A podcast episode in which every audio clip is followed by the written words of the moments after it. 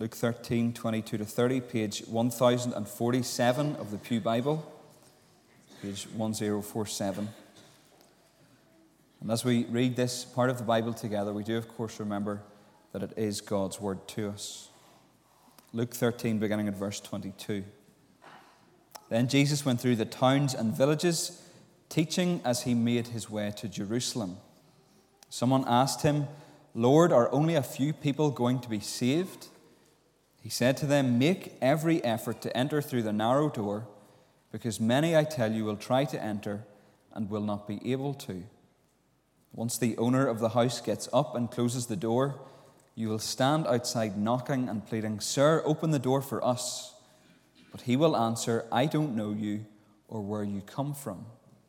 Then you will say, 'We ate and drank with you, and you taught in our streets.' But he will reply, 'I don't know you or where you come from. Away from me, all you evildoers.' There will be weeping there and gnashing of teeth when you see Abraham, Isaac, and Jacob and all the prophets in the kingdom of God, but you yourselves thrown out.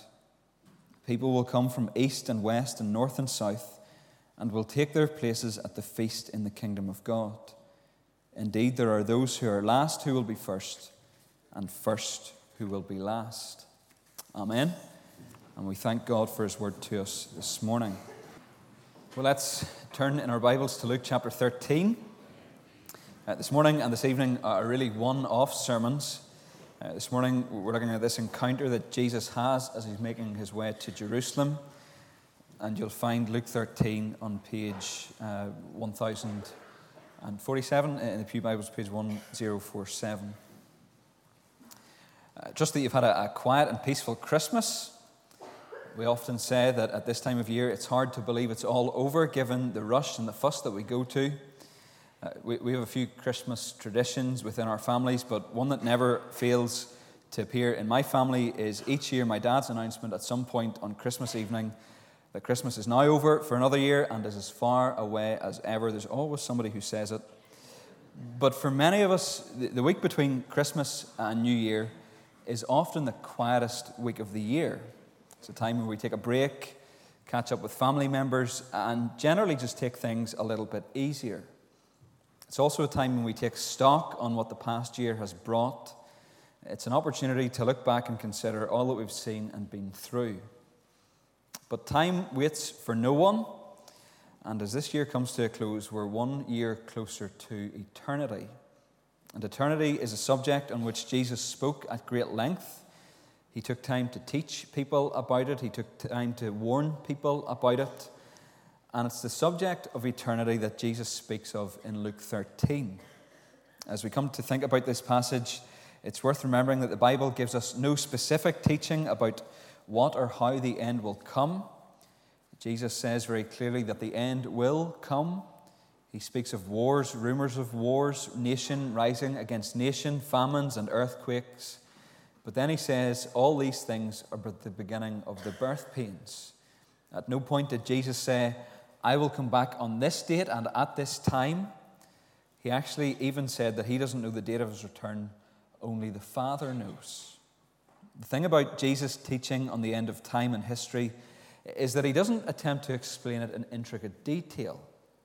When he speaks about eternity, his point is often that people need to be ready for it. Rather than worrying about how or when it will happen, Jesus wants people to know and do something else. He wants people to know that they need to trust him before the end comes. And that's what we're going to see in this section of Luke. This morning we're jumping right into the heart of Luke's gospel. By this point in Luke's account of the life of Jesus, Christ has turned his face towards Jerusalem. He's resolved to go to the city in which he will die. And in this part of his gospel, Luke is recording conversations that Jesus has on the road to Jerusalem. He's tracking him. Why are we jumping right into the heart of Luke's gospel this morning, though? Well, as we've already said, on the final day of the year, it is worth our remembering that there will be a final day in history.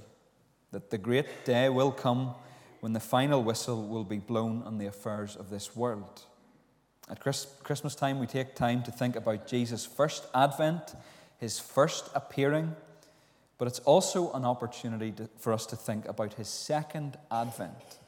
We've sang the carol Once in Royal David City several times over the past few weeks. In the final verse, it says, "Not in that poor lowly stable, with the oxen standing by, we shall see him, but in heaven, set at God's right hand on high." You see, as we think about the Christmas story, we have to remember that the baby born in Bethlehem will one day come back to judge the world. And we have to be ready for that day, for the day when the door will be shut. You might be here this morning, and it might be the case that you don't know Jesus. This passage is going to make you think about your need to come to know him. There's also encouragement for us in this passage if we know Jesus. It may be the case that 2017 was the most difficult and challenging year of your Christian life. It may be the case that 2017 was the most blessed and fruitful year of your Christian life. It may be the case that 2017 was somewhere in between being the most difficult and most fruitful. Wherever we are in our walk with the Lord, there's encouragement to keep going in 2018. We're going to see that Jesus doesn't say, "Take it easy through the narrow door." He says, "Make every effort and strive to enter through it." What we're going to see is that this passage is a call to strive after God, and surely that's something we all need to hear as we begin a new year tomorrow. So let's look at this passage together. We're going to think about three things as we look at these verses. In Luke 13, Jesus is going to show us what we need to know about eternity, what we need to do in light of eternity, and who we need to trust before eternity. So first of all, let's see what Luke 13 tells us, what we need to know about eternity. So Jesus is on the road at this point in Luke. Luke's been tracking his movements, and a question comes up that's asked of Jesus. It comes in verse 23. Jesus is asked, "Lord, are only a few people going to be saved?" Now the question comes across as a little bit smug. It's likely that it came from a Jew, and behind the question would have been a belief that all Jews were going to be saved. That's essentially what they believed, that everyone would go to heaven and that only really, really bad people would be punished. The person's question here is quite a theoretical one. You can imagine that they maybe heard of Jesus and thought, if I ever get the chance to speak to Jesus, this is the question that I'm going to ask him. Turns out that they get their opportunity, the opportunity that they've been waiting for. But Jesus turns their theoretical and perhaps even speculative question into a teaching point. He gives this person a practical answer. Look at what he says in verse 24. He says, "Make every effort to enter through the narrow door, because many, I tell you, will try to enter and will not be able to." So what is it we need to know about eternity? Well, Jesus tells this person and tells us that to spend eternity with God, we have to go through the narrow door. The narrowness of the Christian faith is not something that's overly popular in our culture today.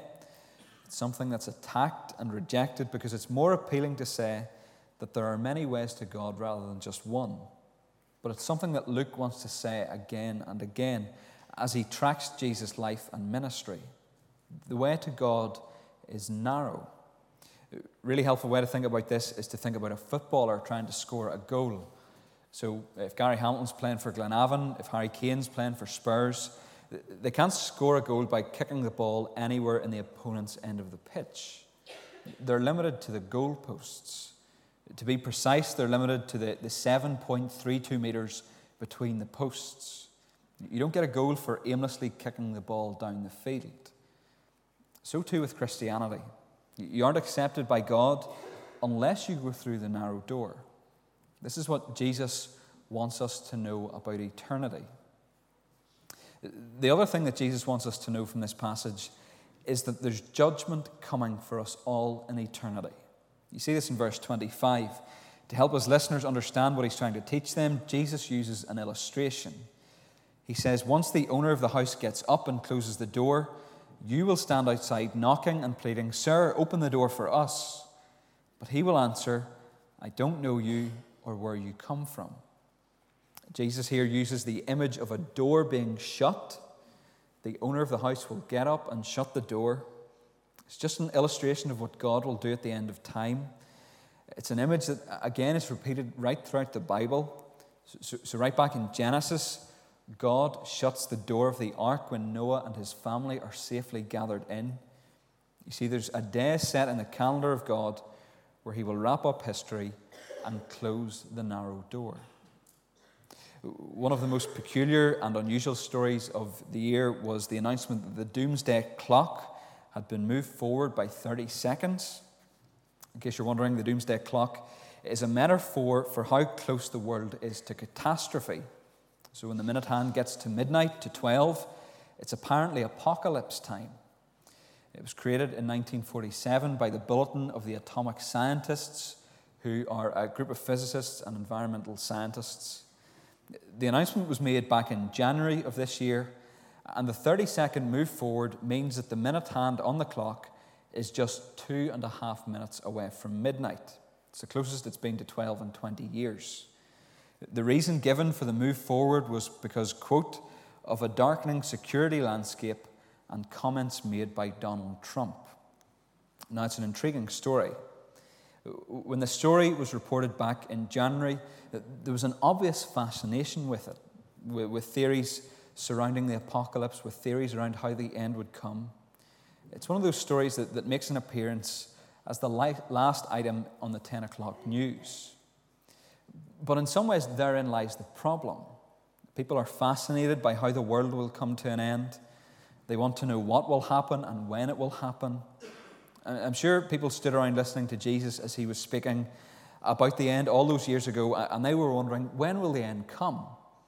They maybe moved their metaphorical clocks forward 30 seconds because of comments made by Jesus Christ. But this is what Jesus wanted them to know and wants us to know, that to be with God we have to go through the narrow door and that there is judgment coming for us in eternity. He's telling us this because he wants us to trust him. Now, it's worth pausing this morning and asking ourselves, have we fully understood these things? If you haven't, then we'd love to take time with you in the new year to go through Christianity Explored and think about sin and judgment and what Jesus says. What this part of the Bible is telling us is that the landing strip to God is narrow. We're restricted to the limits of the airfield. And it's also telling us that one day we'll give an account for our lives. And that's not something we can put away or hope to forget about, even in the new year. If we haven't comprehended these things, then there's help from Jesus, because not only does he tell us what we need to know about eternity, but he also tells us what we need to do in light of eternity. You see it peppered through the passage. To come back to the person's question, and as we've already said, Jesus changes a theological debate into a personal challenge. Look again at Jesus' reply. He says, "Make every effort to enter through the narrow door, because many, I tell you, will try to enter and will not be able to." So instead of answering the person's question, Jesus turns around and says, "Never mind how many people will be saved, just make sure you're one of them." Notice how he says, "I tell you." Jesus specifically challenges the interrogator instead of engaging in a theological debate. And what he tells this person to do is make every effort. The word used in the original is the Greek word agonizomai, from which we get our word agonize. So Jesus is putting it across in the strongest way possible that we're to strive, that we're to make every effort to enter his kingdom. Now, let's stop for a moment and say very clearly that we don't get through the narrow door through anything that we do. Salvation is something that we can't get or achieve by ourselves. It must come from outside of us. And we've just been singing that in "The Lord is my salvation." The grace of God has reached for me and pulled me from the raging sea, and I am safe on the solid ground. The Lord is my salvation. The Bible is so clear that we can't reach God by ourselves. So what does Jesus mean when he says, "Make every effort"? Well, let's remember who Jesus is speaking to. He's talking to his disciples as well as the person who has asked the question. Verse 23 gives us the impression that there are others around, because it says, he said to them. Jesus is therefore speaking to his followers, and he's saying, make every effort to enter my kingdom. He doesn't want his followers to presume on their salvation. He doesn't want them to become lazy and say, do you know what, I'm in the kingdom anyway. I can do what I want. What Jesus says here has urgency because he says, many will try to enter and will not be able to. Now, Jesus doesn't want to inject false fear in us if we're following him. If we know him, he doesn't want us to walk out of church this morning thinking, am I really a Christian? But he does want us to examine our lives to make sure that we're heading through the narrow door. He wants us to agonize over entering his kingdom. It's what we need to do in light of eternity. A good way to think about striving after Jesus is to think about going to a football match or a rugby match or a concert. So you've got your ticket, and on your ticket is your block number, your row number, and your seat number. Now, I don't know about you, but whenever I have a ticket like that, I don't just walk in through the entrance to the ground or the concert hall and say, do you know what, I'm here now, just stand around and see what happens. No, I'll make every effort to make it to my seat. Strive to get past all the people standing around, all the people in my way. Make sure that I get past the people in my row to get to my seat, because I want to be there. I want to see the match. I want to hear all my favorite songs. It's the same with following Jesus. The question Jesus is asking us, if we've trusted him, is, do you have an authentic relationship with me? And the evidence of having an authentic relationship is seen in how we're following him. If we're following Jesus, we'll strive to get past the things that hold us back. My guess is that for most of us, 2017 has been a good year and a bad year. We've maybe sensed that we're closer to the Lord than we were 12 months ago, but we're also probably aware of the sin and unbelief that has persistently held us back as well. If we're Christians, what we need to do in light of eternity, and perhaps as a new year begins, is strive after God. Strive for a deeper and more fruitful relationship with the Lord. What do you need to do in light of eternity if you don't know Jesus yet? What this part of the Bible is telling you is that you're in great danger if you don't know Jesus. Jesus warns that people will plead to enter, and they will say, we ate and drank with you, and you taught in our streets. But that in itself is not enough. Jesus' reply to that will be, I don't know you or where you come from. Away from me, all you evildoers. Now, from reading those words, we don't necessarily understand how shocking they would have been. Jesus was speaking to Jews who were listening. And what he says here is basically judgment on the Jewish nation. People have ate and drank with him. They've heard him teach. But Jesus will say to some of them, I don't know you. What's missing for the people pleading to get in is a personal relationship. The people knocking and banging the door have only got a superficial relationship with the owner of the house. It's a little bit like going to a wedding and looking for your name on the table plan. You know, you look for Kennedy. It isn't there, so you try and look for it on the table. Kennedy, it's not there. You go around every table and you can't find it. You try and speak to the groom, and he just looks at you and he says, I don't know you. What are you doing here? Get out. You're not invited. What's missing is the personal relationship. Now, that's never happened to me, thankfully. But what's missing is the personal relationship. This morning, if you're here and you don't know Jesus, he tells you that you need to trust him. That's the third and final thing we see in this passage. We see who we need to trust before eternity. Very simply, it's Jesus himself. The consequences of not trusting in Jesus are clearly laid out for us in verse 28. Jesus says there will be weeping there and gnashing of teeth when you see Abraham, Isaac, and Jacob and all the prophets in the kingdom of God, but you yourselves thrown out. The question that's often asked of these words is whether or not they're to be understood to be what hell is literally like. It's best to understand them as metaphors. The weeping, the gnashing of teeth, are powerful ways of conveying that punishment will occur in hell. These words are a sober warning to make friends with Jesus while we may. The way Jesus speaks here tells us that there will be no change to our status beyond this life. If we don't trust him in this life, we won't be able to in the next. It's important to say that it's not only hell that's mentioned, though, in this passage, but heaven as well. You get a picture of what heaven will be like in verses 29 and 30. We read, people will come from east and west and north and south and will take their places at the feast in the kingdom of God. Indeed, there are those who are last who will be first, and first who will be last.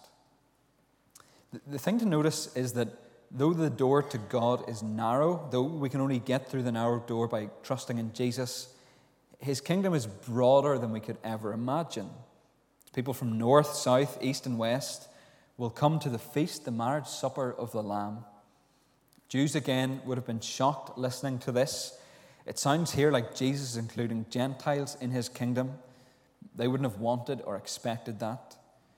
But Jesus is telling his audience that his kingdom is a kingdom that will include people that we don't expect, and it will be amazing and will go on forever. On the final page of his book, in the Chronicles of Narnia, C.S. Lewis puts together a beautiful picture of what heaven will be like. We've quoted these verses here in Hill Street regularly. Aslan is speaking to Peter and Lucy, the characters in the story. And this is how Lewis closes the book. It's a picture of heaven. He writes, "And for us, this the end of all the stories, and we can most truly say that they all lived happily ever after. But to them, it was only the beginning of the real story. All their life in this world and all their adventures in Narnia had only been the cover and the title page. Now at last they were beginning chapter 1 of the great story, which no one on earth has read, which goes on forever, in which every chapter is better than the one before. Just as there is the fear of hell, there's also the hope of heaven. Our lives here on earth are just the cover page of our eternal stories. Heaven is where the great story will begin, where God will be with his people, and it's the story that will go on forever. And every chapter will be better than the one before." This morning, if you don't know Jesus, this passage calls you to come to him, because he is the narrow door. He is our way to God. The doors of his kingdom are open at the minute, but one day they will be shut. But you can know him personally and know him for all eternity by trusting him today. In closing, in verse 22, we're told that Jesus is going through towns and villages teaching as he makes his way to Jerusalem. He had set his face towards it in chapter 9, and eventually he made it to Jerusalem. And initially, the crowds received him as their king.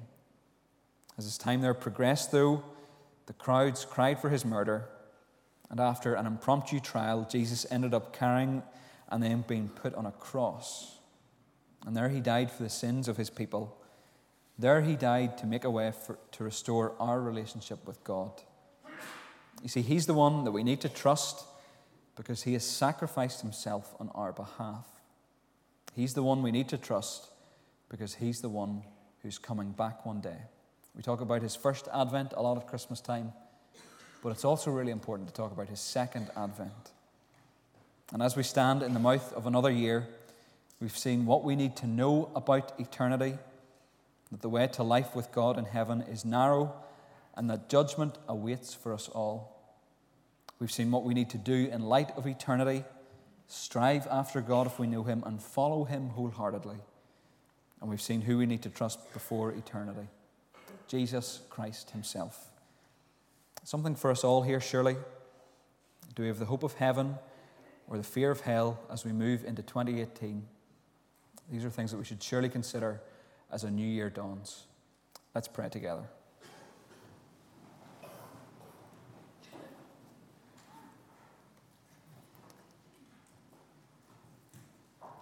Nothing in my hand I bring, simply to your cross I cling. Naked come to you for dress, helpless look to you for grace. Stained by sin, to you I cry, wash me, Saviour, or I die. Lord, as we read Luke 13, we do realize again that there is only one way to you, through trusting in your Son, the Lord Jesus Christ. We realize that we can bring nothing in our hands, but can only cling to your cross. We pray that you'd help us to do that in 2018. For those of us who are following you, help us to strive after you and follow you more wholeheartedly. And for those of us who don't yet know you, we pray that you would open our eyes and help us to see that Jesus is our only way to a relationship with you. We pray that you bless us, and we pray in Jesus' name. Amen.